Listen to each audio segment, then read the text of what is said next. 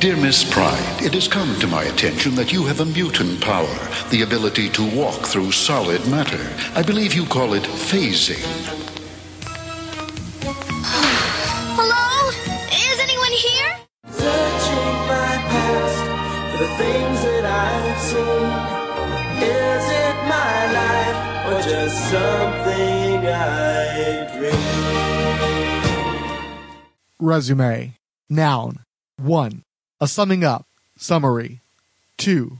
A brief written account of personal, educational, and professional qualifications and experience. Before we get started on January of 1983, I tried to make the previous episode of Comic Reader Resume as comprehensive as possible, but I unfortunately repeated a mistake from the blog incarnation of this feature in overlooking a December 1982 purchase. This one picked up at Jimco. I had so enjoyed my sampling of The Brave and the Bold that I suspect I went looking for more value for the dollar team up action that month. The first strikeout was the DC Comics Presents with Airwave, and the second was World's Finest Comics number 289. Suckered by a swell Gil Kane cover, I bought the Superman Batman team up titled The Kryll Way of Dying by Doug Moench and Adrian Gonzalez. It started promisingly enough with the Dark Knight violating some civil rights with vigilante brutality boots to the head. That kind of looked like Jim Aparo if you'd just gotten your eyes dilated under direct sunlight at midday and a cloudless sky in Texas. The Cape Crusader fails to save a life or apprehend the killers and is left screaming on his knees to the heavens as he flashed back to that fateful night in Crime Alley, or as Batman calls it, a quiet Tuesday evening. That was followed by some Superman brooding about the destruction of his homeworld. Then the Man of Tomorrow showed up in the Batcave, having sensed their shared pain, and whisked the Batman to the Fortress of Solitude, as both men confided that they didn't want to be alone this night. Just don't tell Lois. Seriously, all that manufactured macho antagonism post-crisis was about more exciting character dynamics and had nothing to do with a reactionary overcompensation to displays of male intimacy. And then our heroes spend the rest of the issue writhing around with wooden tentacle creatures who ultimately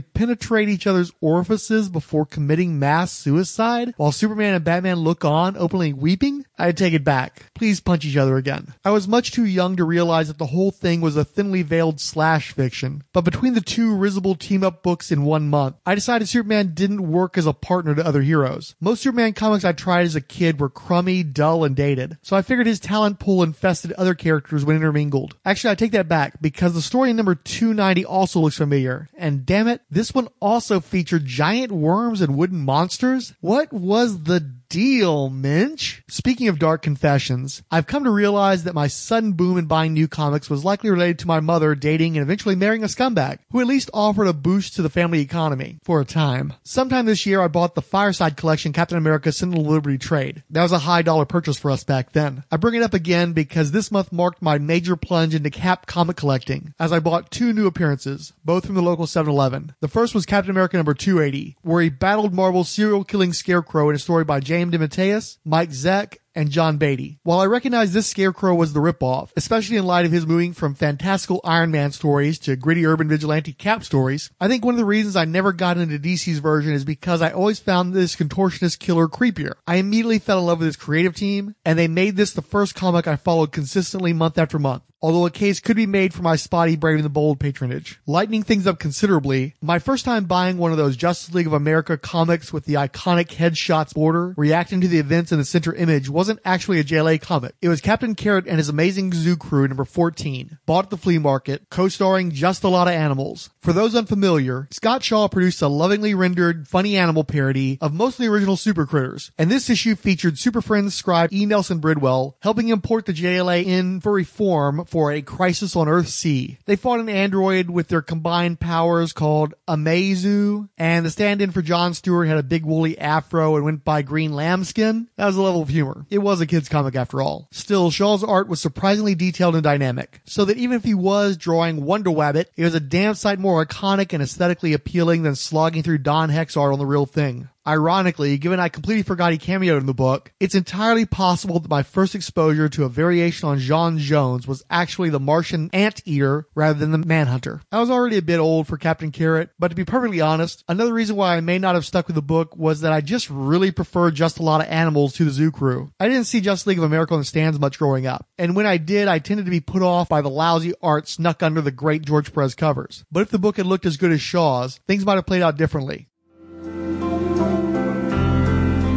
Just you and I. Just you and I. Sharing our love together. And I know in time. And I know in time. We'll build the dreams we treasure.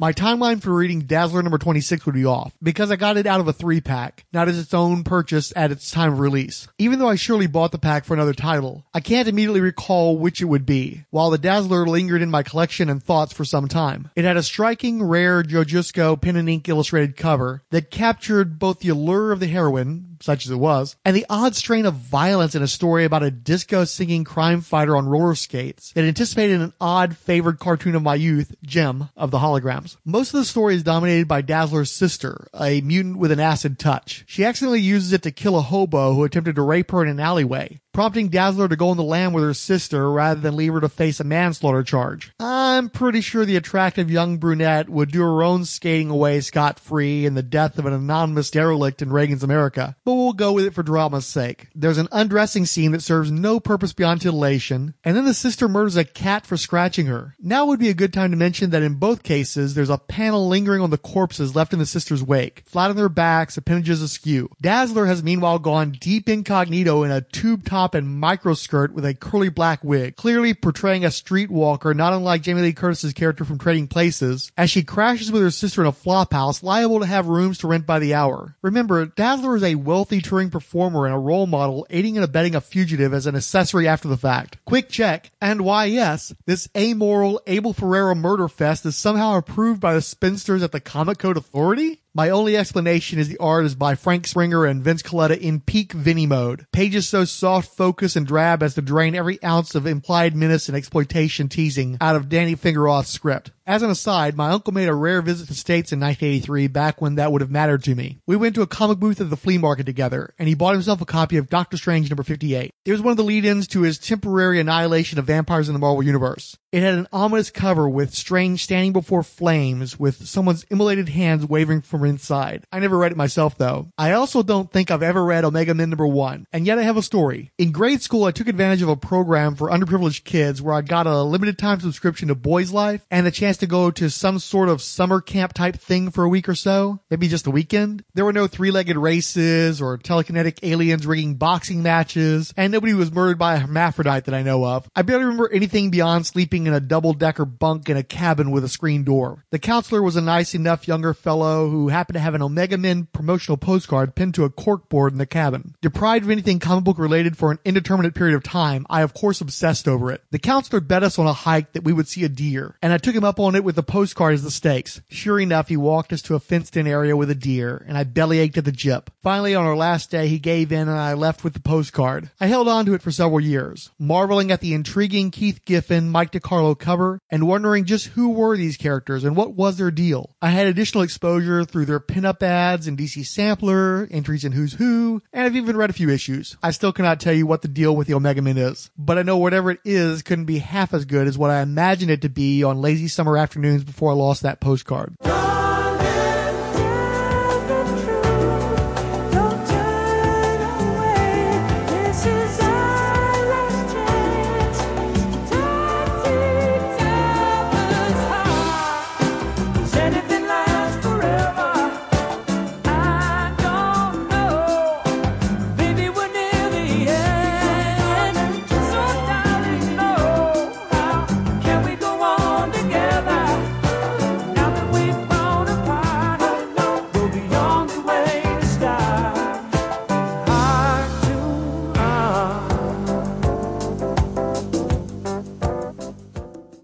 The first of the new Teen Titans giveaway comics for the President's Drug Awareness Campaign featuring the Just Say No letter from Nancy Reagan came out this month. Those bona fides weren't enough to secure the use of Robin from an exclusive arrangement with a commercial licensor though, despite figuring heavily into the story. So he had to be crudely redrawn as a made up new character called the Protector. Possibly the explicit appearance of rolled marijuana cigarettes in full frame and the scene of dudes snorting coke off the floor of a high school boy's bathroom didn't help. I had my own X-Men-ish super team that I made up out of my He-Man sized action figures. And since most of the good super team names were taken, I just pluralized and plagiarized the protectors for myself. I was aggrieved when Malibu used the name for their revival line of mostly Centaur publications Golden Age heroes who had fallen into the public domain, though it still compelled me to buy their early issues. Anyway, all this is to say that I don't have much to say about the Titans issue, because despite the Marv Wolfman script, it had dull Ross Andru Jokiella art and way too much of the story focused on a random junkie or the protector instead of the team. Also, I had to buy this public service message giveaway in a thrift store makeshift three pack at a later date. Another aside, I pulled Obnoxio the Clown versus the X-Men out of a quarter bin in 1989. You aren't missing anything. I did the exact same thing with Pacific Comics' Star Slayer number 6, and enjoyed that one enough to fish out the John Ostrander Lyndon Del Sol continuation at First Comics, though it was the backup feature that eventually won my heart. More on that in a few years. It took me a few more months, but Uncanny X-Men number 168 would mark another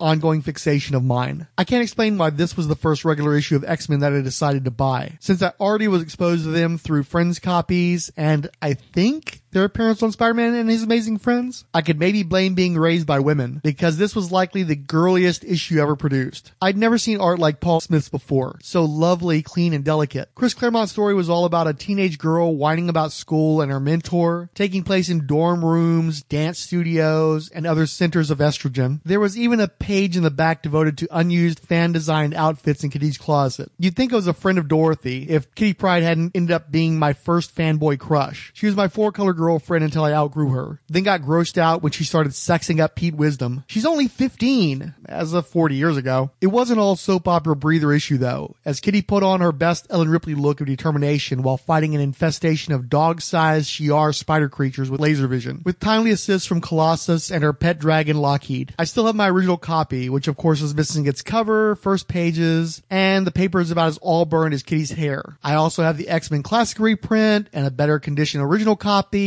and I think a trade collection with that story in it. I'd totally buy one of those $4 facsimile editions if Marvel randomly offered it. The final Captain America purchase of the month was Marvel Team Up number 128, which had me at the photo cover. To this day, I love old school Fumetti, the precursor to cosplay. I'm fairly certain that's Joe Jusko as Cap, and it may be Bill Sienkiewicz as Spidey jacking around on a roof in poorly reproduced pictures featuring an article in the shooting inside. Funny thing though is that the story was plenty good enough to not need any gimmicks. Once again, J.M. DeMatteis wrote the tale, and if he couldn't be joined by Mike Zeck, no worthier replacement could be found than Kerry Gammill. This was the ultimate point for on-model artists who still brought dazzling individual flair, before the age of the auteur artiste expanded the horizons of the medium, but were buzzkills for the official handbook style uniformity that geeks relish. This story wasn't all that memorable since Vermin was just a furry lizard, but it was enjoyable and a feast for the eyes. At least there was time for love, as Cap fought off the lusty temptation of S.H.I.E.L.D. agent Gail Runciter, while his girlfriend Bernie waited at home, and Peter Parker made time with an Adrian Barbeau stand-in named Mia. This issue also fueled a growing pro-Marvel bias. Batman was of inconsistent quality solo, better teamed up. Superman was of consistently low quality, worse teamed up, and had a nader with Batman. Meanwhile, Spider-Man and Cap owned individually or as a pair. Make mine Marvel.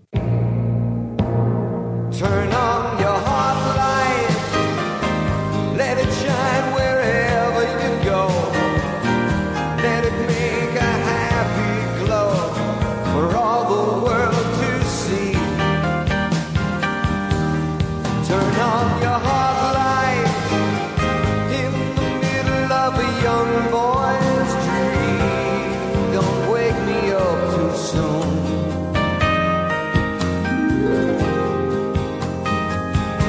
Gonna take a ride across the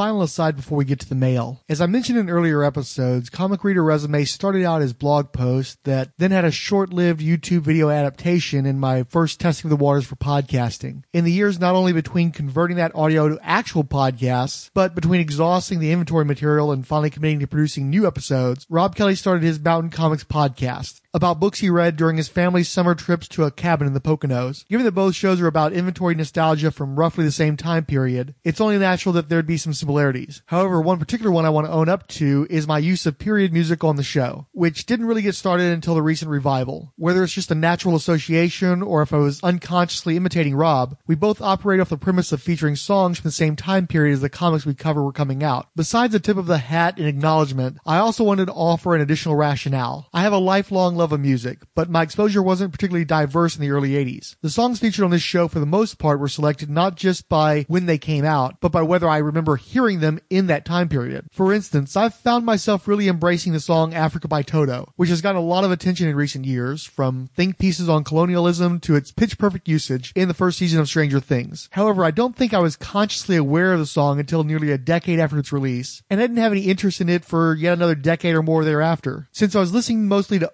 oldies, country, and only the most accessible pop in this time period, that's what you'll hear reflected on the show for now. Also, I've got a music show called One Song Each where my friends dig deep into our thoughts and memories on a given tune. I don't want to be repetitive and I don't want to waste a song with significance to me like Duran Duran's Hungry Like the Wolf on bumpers for a 15 minute solo show about comic books. I know I heard Turn on Your Heartlight in 1983 because I specifically remember hearing it playing at the upstairs flea market food court where I was reading my fresh copy of Secret Wars number 3. It was already familiar by then, and I believe I knew about it being inspired by the movie E.T. the Extraterrestrial, which I saw theatrically and had the book and record set besides. E.T. was a big deal in my childhood that almost entirely fell by the wayside as I yawned through its belated home video release around 1989, and I don't see myself ever devoting a segment of one song each to Neil Diamond, so it makes more sense to nod at it briefly here instead. Alright, now the mail. We were promoted on social media by Adriano, Between the Pages, Coffee and Comics, Collected Edition, Comics in the Golden Age, Debache, Derek William Crabb, Doc Strange, Dr. G Nerdologist, Firestorm Fan, History of Comics on Film, Paul Hicks, Iowa's Georgia's Joe Crawford, Jeffrey Brown, Jesse Torres, King Dinosaur, The Liquid Awesome, Odell Abner Dracula, Old Desert Hymnal, Pat Sampson, aka Christados, Reggie Reggie, Rico RV, Ryan Daly, Scott, Scott Rowland, Secret Wars and Beyond Podcast, Siskoid, Slangword Scott, Agent of GIRL, Superbound, Tom Beach,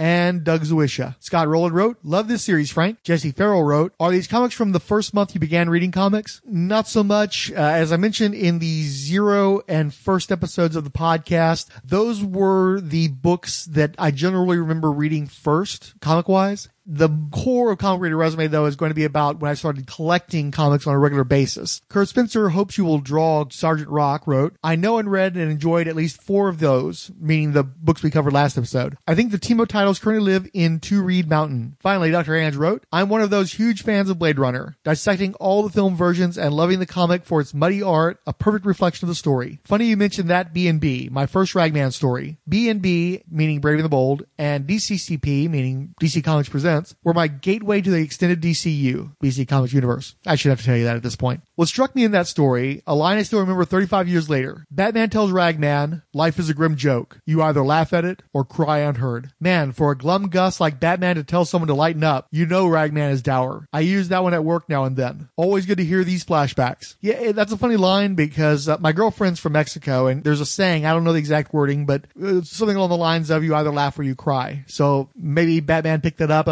Uh, in the Spanish side of town. Searching